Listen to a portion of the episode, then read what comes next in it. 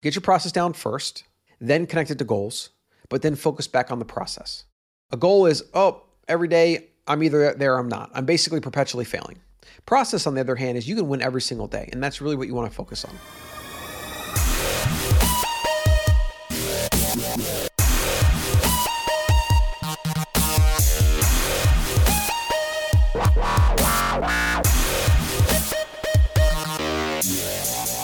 Welcome, fellow humans. Colin here. I'm back to reality, or at least I'm trying to get back to reality. I got hit with something hard, probably the flu. Every year, I suffer from a cedar allergy that is out here in Texas, and it's one of those things nobody told me about before I moved here. And then I moved here, and it hit me hard. And some years are worse than others. This year hit me particularly hard. And I don't know if it was cedar itself that basically gave me flu-like symptoms for 10 days, uh, or if it was just cedar weakening my immune system and then something else taking over. Who knows? But, you know, what doesn't kill me makes me stronger. And there's no better mental battle than barely being able to walk and not being able to breathe and aches and pains and sweating in bed. And it was a pretty brutal period of time. And I've been itching to record a show. And so I'm back with the solo podcast. It is 2021. I haven't even thought about that actually. It's a new year and I haven't set New Year's goals. Uh, I may or may not. I'm not sure. I won't actually talk about those in today's show. But I'm back at it, building better humans, and I'm going to be doing more of these, more frequent podcasts. Uh, just talk about a few things, a big idea, and just really help you build, become a better human any way I can. And then I'm also working hard on the Better Human School, which will be probably launching uh, soon. I don't know, maybe a beta launch. I haven't really thought that through. Right now, I'm just in the ID phase and I'm working on some of the core modules. So we'll see. The one big idea for today, though, is goals and why do most people fail with their goals? Now, Scott Adams, the Dilbert creator, he says, and obviously he's being provocative, but he says goals are for losers. And he talks about how you should focus on process instead. I think I agree with this in some ways, and in other ways, I think it needs an addendum. We are all after goals. We all have goals. Even if we have a process, we're still trying to go somewhere. We're still trying to accomplish something.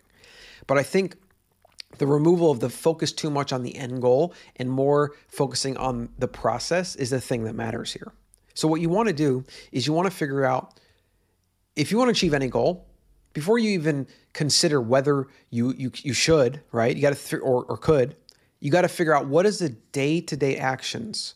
What do they look like? Because if I'm not willing to do the work on a daily basis, then goals are just pipe dream and I shouldn't even be wasting my mental energy on them. I should be focused on something else.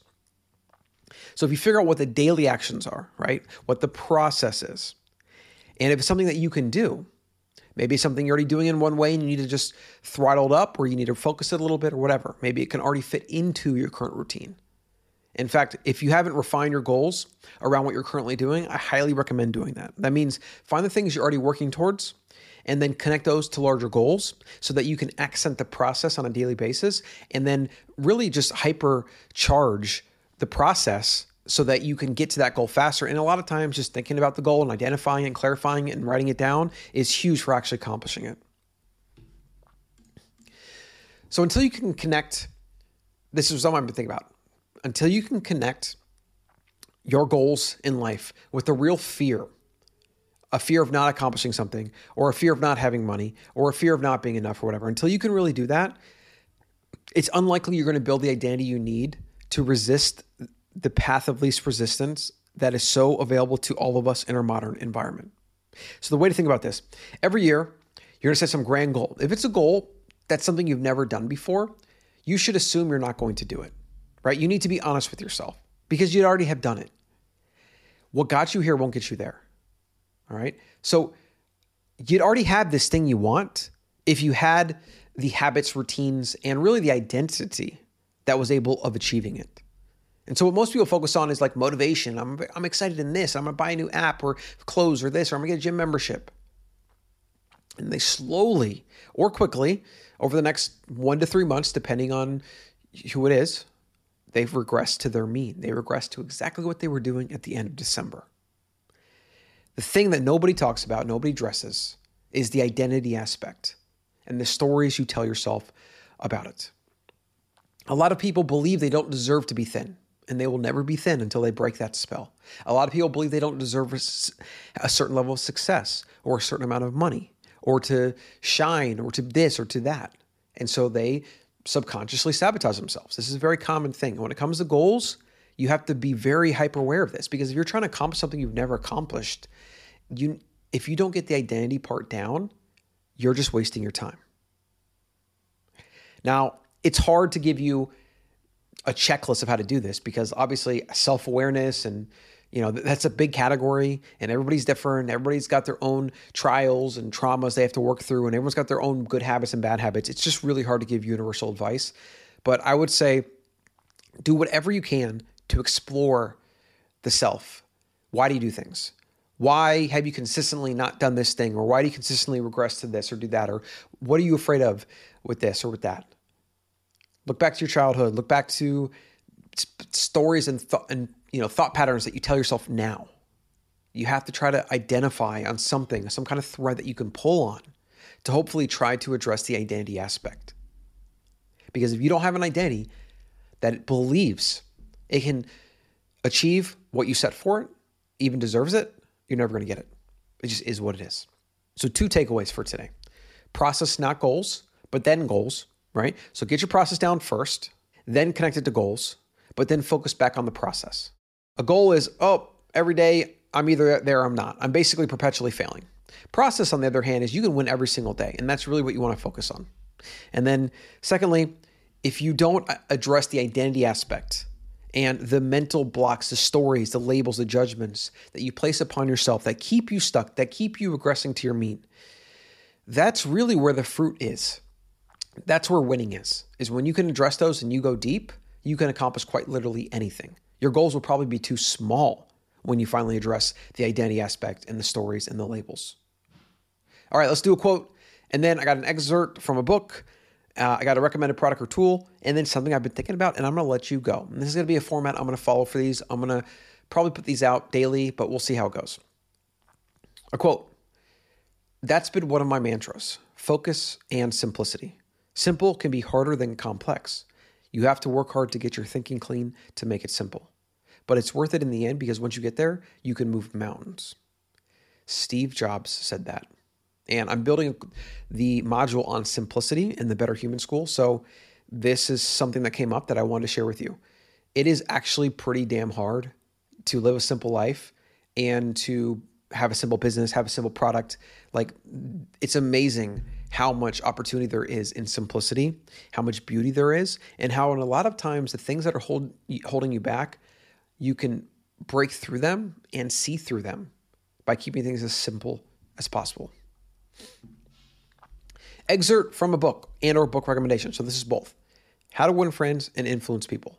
I highly, highly recommend reading this book. And if you've read it, I recommend reading it again because I read it 10 years ago and the impact it's having on me now compared to then is, I can't even quantify it. It's unbelievable. And so here's a quick quote from that book. Yet I know, as you know, people who would think they had committed a crime if they let their families or employees go for six days without food.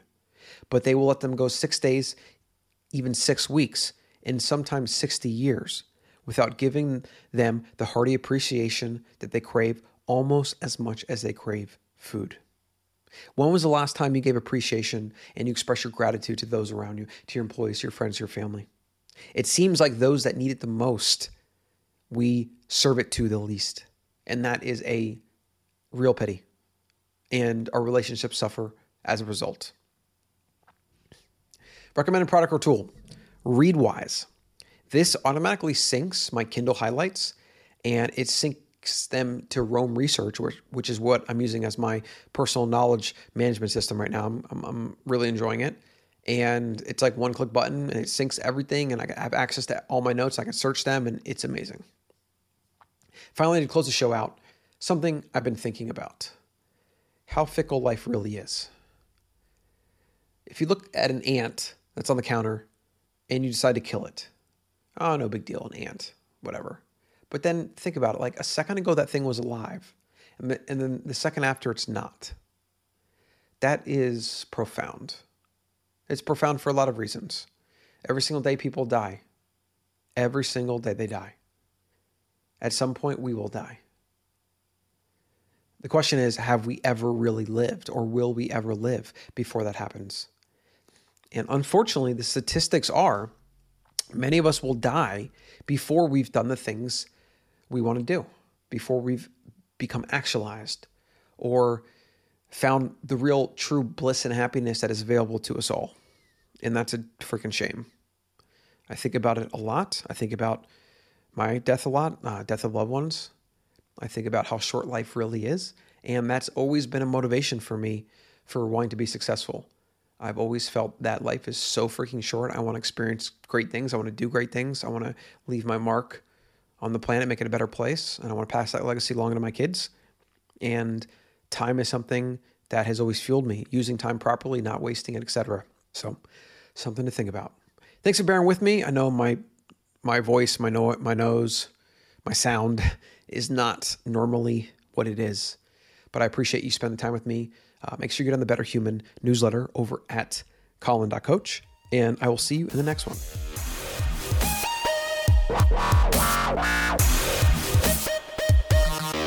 Please always remember that the members of the Ancestral Mind podcast are not, in fact, medical professionals. They're not doctors. They're not nutritionists. They are simply providing this entertainment for you to do your own research and to entertain yourselves. So please consult a physician before changing your diet. Not everything works for everybody. And make sure you always do your own research on everything you hear on this show and outside.